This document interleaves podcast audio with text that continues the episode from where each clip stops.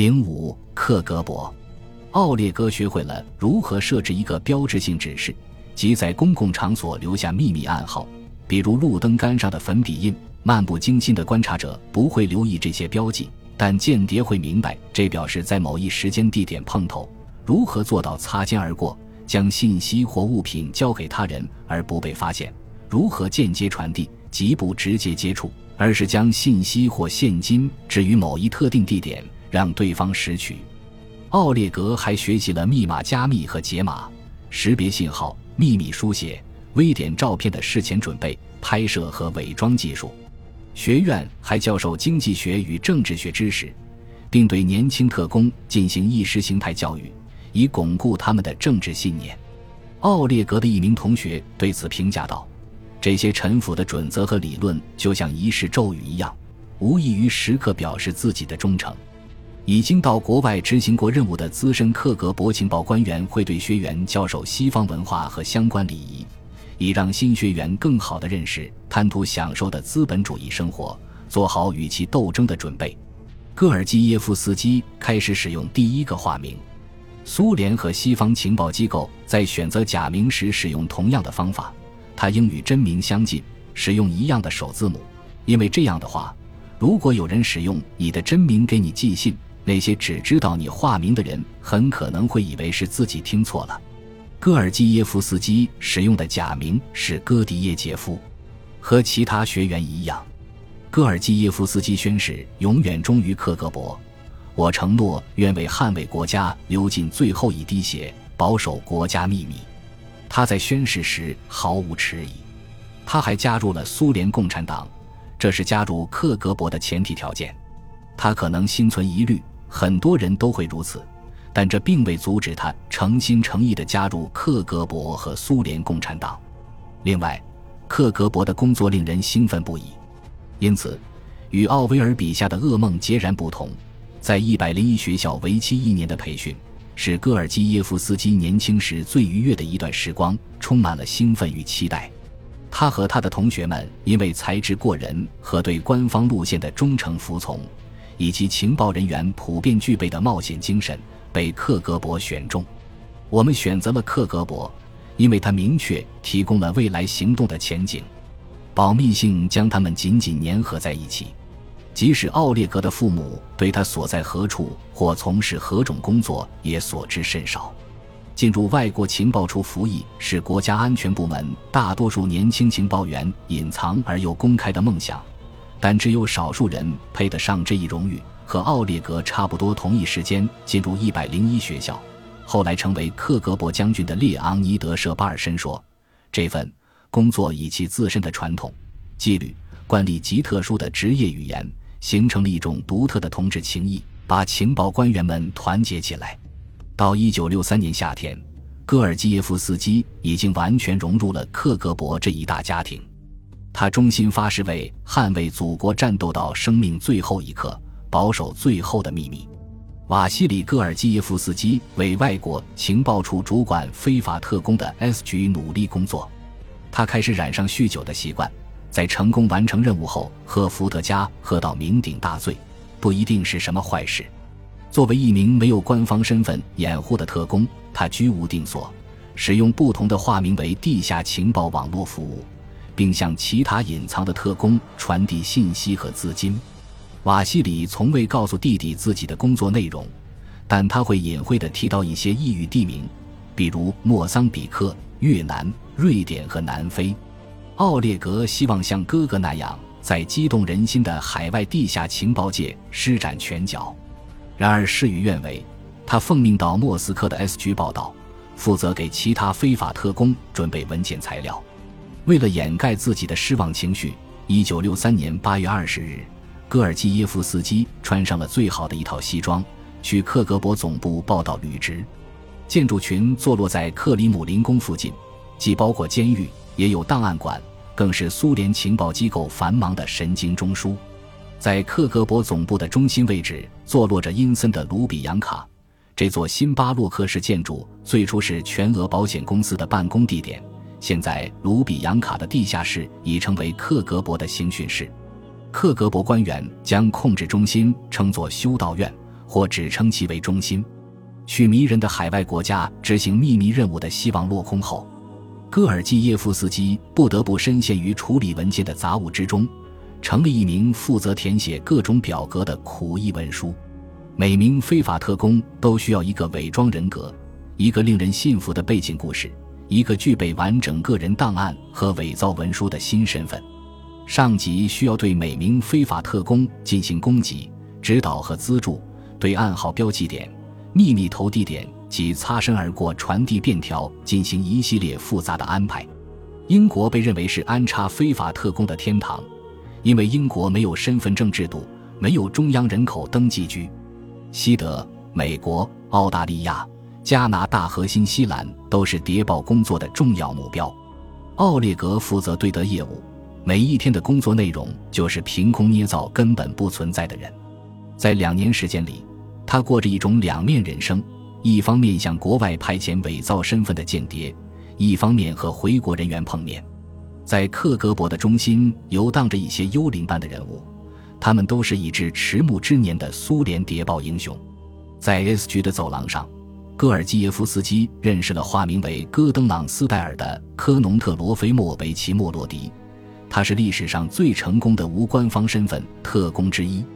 一九四三年，克格勃盗用了一个名叫戈登阿诺德朗斯戴尔的死去的加拿大孩子的身份，给在北美长大、能说一口流利英语的莫洛迪使用。冒用朗斯戴尔身份的莫洛迪，从1954年开始定居在伦敦。他的公开身份是一个风趣的商人，贩卖自动点唱机和泡泡糖机。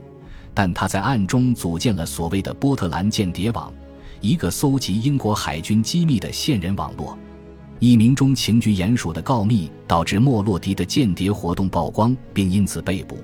当英国法庭对他进行审判时，仍无法确定他的真实姓名。戈尔基耶夫斯基此次见到他时，恰逢他与一名被控在莫斯科从事间谍活动的英国商人进行交换后重回莫斯科。类似的传奇人物还有化名为鲁道夫·阿贝尔的维利亚姆·杰瑞科维奇·费舍尔，他因在美国从事间谍活动被判处三十年监禁，后来被美国放回苏联，以交换被俘的 U。二侦察机驾驶员加里鲍尔斯，但在处于半退休状态的苏联间谍中，最著名的是一个英国人金菲尔比。一九三三年被内务人民委员部策反，在军情六处一路升迁的他，向克格勃提供了大量情报，最终在一九六三年一月叛逃苏联，令英国政府大为尴尬。他现居住在莫斯科一栋舒适的公寓中，并受人照顾。他是一个地道的英国人。一名克格勃官员说，他会浏览《泰晤士报》就版面上的板球比赛比分，吃牛津果酱，常常喝得不省人事。菲尔比在克格勃内部被尊为传奇人物。他现在仍继续为苏联情报机构打零工，包括对使用英语的情报人员进行培训、分析特殊案例，甚至为苏联冰球队打气。和莫洛迪、费舍尔一样。菲尔比也给那些崇拜英雄的年轻特工们上课，但克格勃间谍生涯结束后的现实生活远谈不上幸福。莫洛迪开始酗酒，并在一次外出采摘蘑菇的旅途中离奇死亡。费舍尔变得充满幻灭感。菲尔比曾试图自杀，三人最终都将在苏联邮票上得到纪念。只要仔细观察，就不难发现。克格勃神话与现实之间的反差是不言自明的。中心是一个一尘不染、灯火通明、与道德绝缘的官僚机构。当克格勃官员一丝不苟地策划在海外实施犯罪的细节时，这里会立刻变得无情、谨慎且极端严格。从一开始，苏联情报机构在开展行动时就毫无道德约束，除了搜集和分析情报外，克格勃还组织策划政治战。操纵媒体，发布虚假信息，伪造证物，并进行恐吓、绑架和谋杀等活动。克格勃第十三部又名特种任务局，专门负责破坏和暗杀。同性恋在苏联是非法的，但克格勃会招募同性恋者去引诱外国同性恋者，以便在之后对他们进行勒索。克格勃在打破原则时毫不犹豫。不过，这里也是一个观点陈腐、伪善和道德说教之处。他禁止员工在工作时间饮酒，尽管很多人下班后会喝得烂醉如泥。克格勃的很多办公室里都会流传关于员工私生活的流言蜚语，不同之处在于，在中心，绯闻和蜚语可能会毁了一名员工的职业生涯乃至生命。克格勃对雇员的家庭状况十分关注。因为在苏联不存在个人隐私，员工应该结婚生子，维持婚姻关系。这样做是出于控制员工的考虑。一名已婚的克格勃雇员在国外不太可能叛变，因为如果辩解的话，他的妻子和家人都会沦为人质。加入 S 局两年后，戈尔基耶夫斯基意识到，自己不会像哥哥那样成为一名派驻国外的密探。但瓦西里本身可能就是奥列格无法执行密探任务的主要原因。根据克格勃的逻辑，多名家庭成员在国外，尤其是在一个国家派驻两人，可能会诱发便捷行为。工作让戈尔基耶夫斯基感到厌倦和沮丧，一份许诺冒险和刺激的工作却变得极端单调。他在西方报纸上看到的世界似乎变得可望而不可及。因此，他决定结婚。我希望尽早出国，但克格勃从不会派未婚的人出国。我急于找到一名妻子，一名会讲德语的女性将是最理想的，因为这样一来，夫妻二人可以一起派往德国。叶莲娜·阿科皮安当时正在接受培训，已成为一名德语教师。她二十一岁，有一半亚美尼亚血统，人很聪明。长着一双黑眼睛，非常风趣。她是个一句话就能把人驳得哑口无言的机灵女孩。有一段时间，奥列格觉得她诱人而有吸引力。两人在一位共同的朋友家里见了面，在他们之间擦出火花的不是激情，而是共同的抱负。和奥列格一样，叶莲娜也渴望出国。梦想摆脱和父母及五个兄弟姐妹一起住在拥挤公寓里的生活。戈尔基耶夫斯基此前的少数几次恋爱经历都很短暂且不尽如人意。叶莲娜似乎提供了一个现代苏联女性的理想典范，不像她以前遇到的女同学那样作风传统，而是有一种不可预测的幽默感。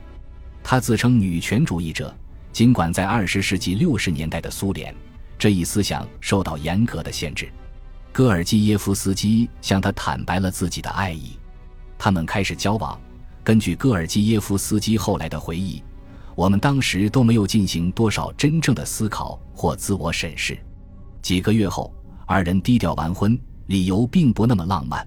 与叶莲娜成婚能增加奥列格的晋升机会，奥列格则可以帮助叶莲娜离开莫斯科。这是典型的克格勃式功利婚姻，尽管双方都不承认这一点。一九六五年末，戈尔基耶夫斯基终于等来了机会。克格勃创立了一个在丹麦运作的非法特工岗位。表面上，他是一名负责处理签证与遗产继承的领事官员；实际上，他将为恩县工作，负责 S 局的现场作业。戈尔基耶夫斯基的工作是管理克格勃在丹麦的地下间谍网络，他欣然接受了这项任命。他当时的想法和金菲尔比1933年被克格勃招募后的感受一样：我没有任何犹豫。